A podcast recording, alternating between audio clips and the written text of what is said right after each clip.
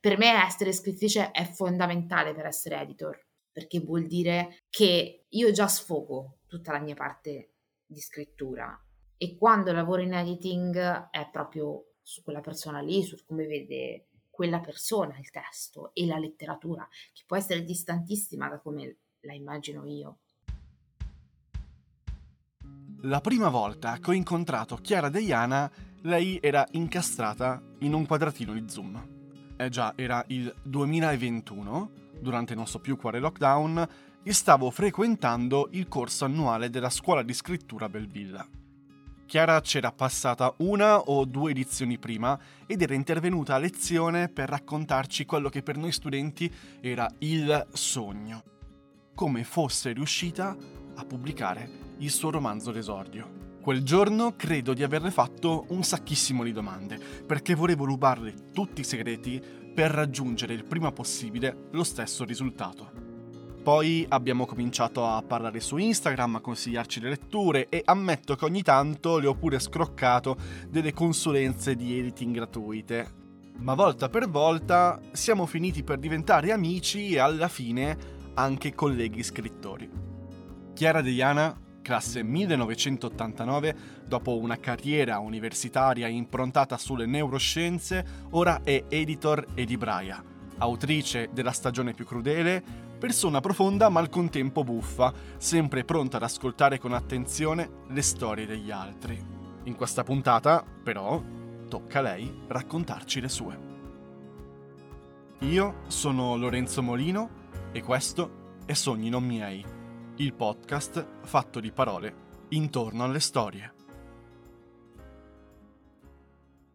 Allora, Chiaretta, cominciamo e cominciamo con la solita prima domanda, che è il primo ricordo se ti dico leggere. Aspetta, che è qui, secondo me. Mm-hmm. Questo. È una vecchissima edizione di racconti che mi leggeva mia nonna ed è Lo scaffale delle favole. Sono racconti vari. E in particolare il primo ricordo è Orfeo e Euridice, perché era la prima del libro è sicuramente un ricordo estivo, cioè quindi con mia nonna nella nostra casa d'estate, quando passavamo quei pomeriggi infiniti in cui faceva troppo caldo per fare qualsiasi cosa e quindi noi stavamo, avevamo queste due poltrone o ci mettevamo sotto il portico in giardino con le cicale che cantavano e esplodevano anche perché poi le cicale esplodono quando cantano troppo. Quindi io, mia nonna, le cicale che esplodono, il caldo e queste, queste storie, appunto, Orfeo Euridice o La nascita di Minerva, bellissimo. E pensandoci adesso, un viaggio nell'oltretomba e alla ricerca dei morti potrebbe essere un po' anche il frattale di quello che poi è diventata la mia scrittura. E invece, primo ricordo se ti dico scrivere. Questo lo so, ne ho due. Sono entrambi temi, ovviamente, fatti in classe. Uno è stato la prima volta in cui penso di aver immaginato davvero quello che scrivevo. Perché mi è successo che mentre scrivevo di quest'uomo che viveva in Australia e diventava amico di un canguro, io non vedevo le parole ma vedevo le immagini. E mi ricordo di averlo detto a, alla maestra ed era tipo, sì Chiara, questo è scrivere. E la volta successiva è stata quando invece eh, qualcuno mi ha detto che gli era piaciuto quello che ho scritto ed era una piccola storia, diciamo, su un gruppo di donne che nel Medioevo attraversava un bosco per eh, arrivare dall'altra parte. Non so, non so neanche cosa devono fare, mi ricordo solo che c'erano queste donne che entravano in un bosco. Poi ho preso una lunga pausa di una ventina d'anni. prima di tornare a scrivere. Però è stato un amore precoce che poi ho sepolto nella scienza. Se tu dovessi creare un mostro di Frankenstein, mm. perfetto però, eh?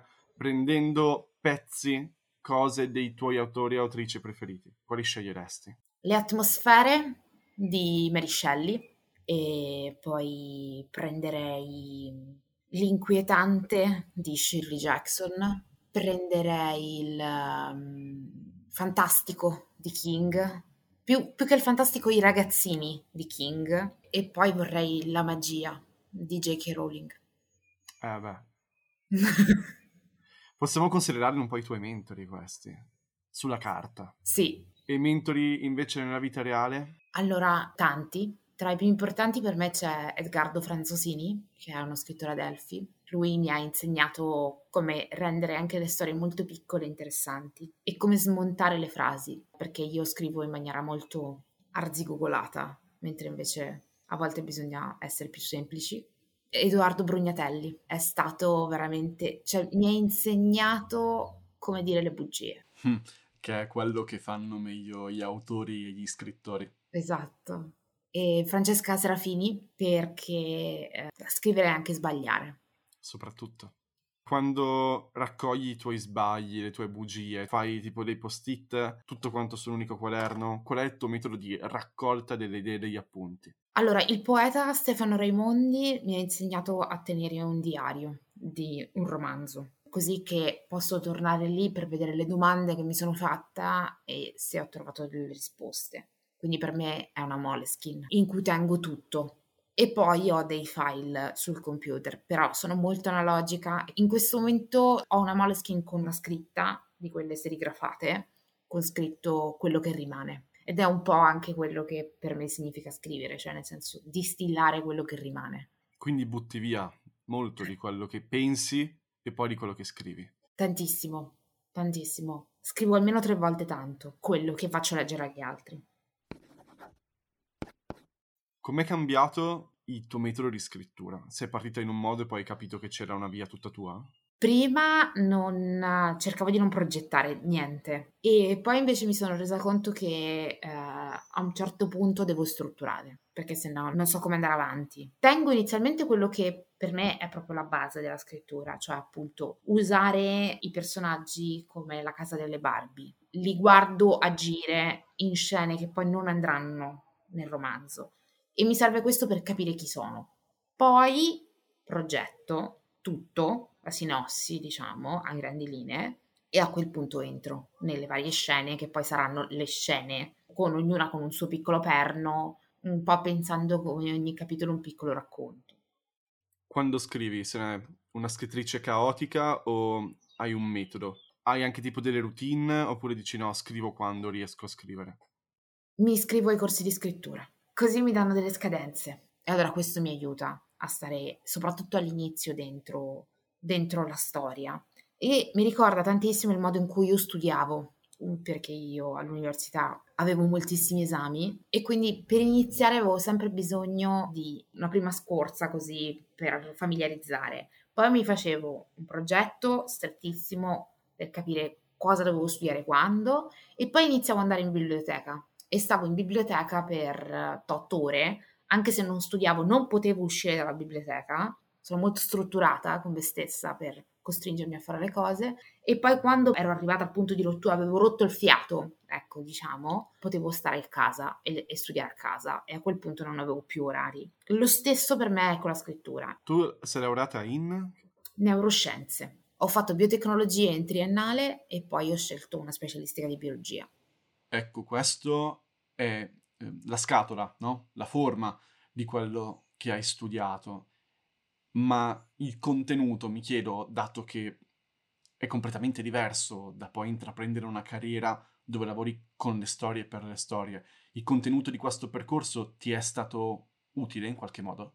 Assolutamente sì. Quello che scrivo adesso sempre di più sto cercando di metterlo nella voce soprattutto, non tanto in quello che racconto, ma nel modo in cui i miei personaggi guardano il mondo, perché è non è del tutto aderente al mio, ma è simile e ho sempre personaggi molto analitici. Se possibile poi magari anche mm, che siano scienziati o che comunque abbiano delle competenze di modo che io possa permettergli anche di usare parole e di fare metafore. Non so, ad esempio, in, nell'ultimo racconto che è uscito nella pelle di Milano, eh, la mia protagonista è una biologa e vede Milano come un organo, come un cuore che batte e ha tutto un suo ritmo, un suo ciclo. Questa cosa qui per me è fondamentale perché è anche un po' come penso io, cioè nel senso di mettere insieme poesia e scienza, perché la scienza è estremamente poetica, ha delle, delle intuizioni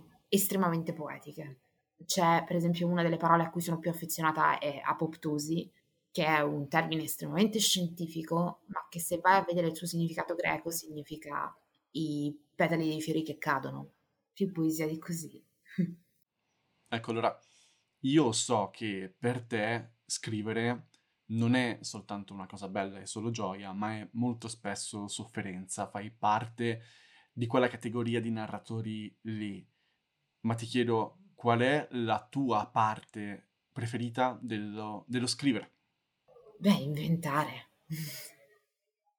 cioè, quando, quando inizi a conoscerli così bene che puoi stare con loro, cioè anche fuori dalla pagina, soprattutto fuori dalla pagina quando non sei, non sei solo e io trovo bellissimo quando lo condividi con gli altri o magari sei in un gruppo di scrittura o sei tra scrittori e siamo tutti lì con i nostri amici immaginari. Che ogni volta cambiano. Sì, che ogni volta cambiano, ma questa cosa di avere una realtà aumentata che puoi condividere con gli altri, che gli altri ti rispondono dentro quella realtà aumentata, di quella realtà aumentata, e, e siamo tutti adulti, però è gioco. Quando la scrittura diventa gioco è la parte più bella. Quindi tu vivi la scrittura come un atto più pubblico che personale?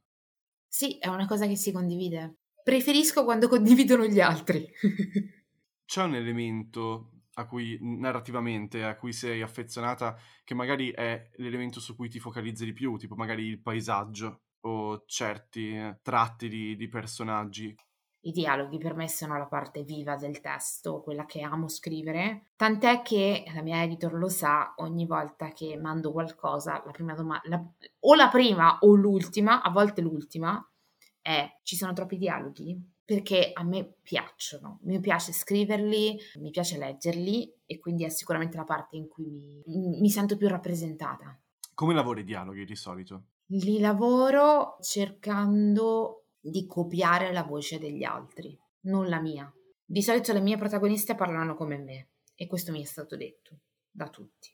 Ma gli altri sono sempre una persona che ho in mente in maniera precisa come parla persone che conosco o che ho sentito per strada e quando sento un giro di frase particolare, un tic linguistico, io ho viaggiato molto per l'Italia, ho vissuto in tante città diverse, ho sentito tanti dialetti diversi e tendenzialmente li copio. E allo stesso modo secondo me faccio con i dialoghi, che faccio il calco di come parla quella persona e cerco il più possibile di usare la sua metrica. Parliamo di editing. Ora, prima di parlare del fatto che tu faccia anche l'editor nella vita, hai citato la tua editor Marilena. Rossi. Che rapporto hai con lei? Come lavori con lei? Il rapporto con lei è pazzesco ed è di grande, grande condivisione, di grande fiducia. La sento sia io verso di lei, cioè nel senso che so che tutto quello che le mando sarà trattato con cura e che leggerà le righe e tra le righe e allo stesso tempo al contrario, cioè una fiducia da parte sua, cioè il fatto di dire che se non mando lei sa che sto lavorando. E con lei lavoro principalmente sulle idee, cioè che quando le scrivo o ci sentiamo, io le porto le mie idee e iniziamo a lavorare sull'espansione. E a volte prendiamo proprio la tangente rispetto a altre cose che non c'entrano, ma che alla fine poi in qualche modo fanno parte dello stesso humus. Io per l'editing ho questa idea, cioè che esistano due fasi di editing. Poi magari non è vero, però io la vivo così. Una prima in cui costruisci una casa e è tipo, io ho l'impressione di avere sotto mano la mappa di Hill House e, e praticamente questa mappa che continua a cambiare però di una casa che esiste in cui vengono aggiunte stanze, quindi questa è una fase di, proprio di costruzione. Poi la seconda fase è quella più sartoriale, in cui stringi un vestito attorno al corpo che c'è sotto, ma lo fai dopo. Per me l'editing è queste due fasi qui. E non si devono parlare fra di loro, cioè sono proprio due fasi distinte e tu devi stare nell'una e poi nell'altra. E nella fase sartoriale non devi più costruire. Tu fai altri due lavori che uno è l'editor e si sente e l'altro è la libraia parliamo un attimo del primo e volevo sapere in che misura il tuo essere editor influenza la tua scrittura e se poi questo tuo approccio poi lo applichi anche alle storie degli altri. No, nel senso che sui miei, essendo i miei, io quando faccio la, diciamo, la prima fase di revisione, neanche lo chiamo editing perché farlo su se stessi è l'inferno, cioè quando faccio la revisione su me stessa io sono molto più cattiva, non sarei mai così cattiva con un autore, perché sarebbe, sarei distruttiva, cioè... Invece io ho le spalle larghe, mi posso scrivere al lato, ma che, ma che cazzo hai scritto? A un autore non lo direi mai, ma perché non ha senso. Io è un po' il linguaggio che ho per me stessa. E poi, appunto, quando metto mano ai testi degli altri non, non sono mai così intrusiva, è sempre più maieutica, cioè per tirare fuori le idee e per dire forse questo, ma sei sicuro? Cioè è molto più anche proprio di mhmm, lasciare spazio agli altri. Non, non, sono io che lo sto scrivendo quello. Per me essere scrittrice è fondamentale per essere editor, perché vuol dire che per me, eh, non, non, che è una cosa che debba mh, essere per tutti, che io già sfogo tutta la mia parte di scrittura e quando lavoro in editing è proprio su quella, su quella persona lì, su come, su come vede quella persona il testo e la letteratura, che può essere distantissima da come la immagino io. Quindi ti aiuta a capire anche il punto di vista narrativo degli altri, perché sai come trattare il proprio. E poi soprattutto so quanto sei legato alle cose che scrivi e quanto è difficile fare determinate cose. Quando dico a una persona queste dieci cartelle che iniziano non sono l'inizio, ma sono parte del secondo atto e quindi le dobbiamo spostare o le dobbiamo tagliare per il momento, io so quanto male fa questa roba. Cioè, cerco il più possibile di non di essere meno crudele, che poi non c'è da essere crudeli, cioè non di non essere meno definita o definitiva, ma quantomeno di essere delicata, perché so. E so anche che l'editor può sbagliare, può non aver capito qualcosa e quindi anche di lasciare spazio di manovra. Invece quando fai la libraia, quanto influenza in qualche modo la tua scrittura? È il contrario, è la mia scrittura che influenza il modo in cui sono libraia perché io sono prima di tutto una lettrice e amante dei libri, appassionata e quindi tendo a leggere sempre, non sempre lo stesso genere, ma mi avvicino sempre allo stesso tipo di libro. Magari poi appunto i generi declinano, però c'è sempre quel seme dentro, che è il seme del diverso, il seme della fine delle cose, tendenzialmente poi quando racconto i libri, oltre all'amore ovviamente, che deriva dal fatto che amo i libri e le storie, di solito sono sempre in un genere preciso.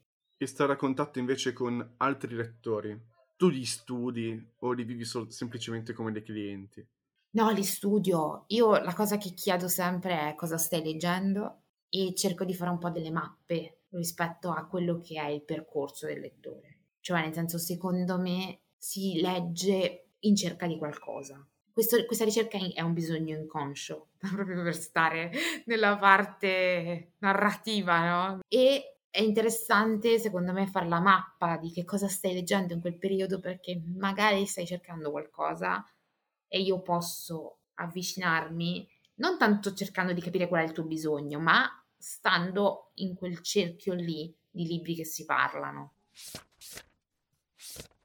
qual è il miglior consiglio narrativo che ti è stato dato?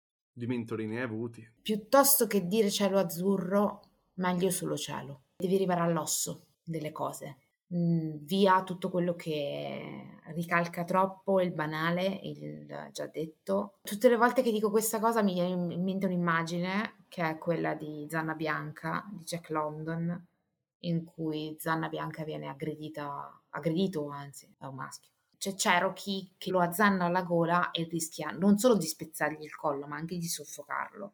Ecco, ogni volta che penso piuttosto che cielo azzurro, meglio solo cielo, mi immagino io che devo diventare Cherokee e attaccare la mia idea e la mia lingua fino a scarnificarla per arrivare a, al nucleo delle cose e tirarlo fuori.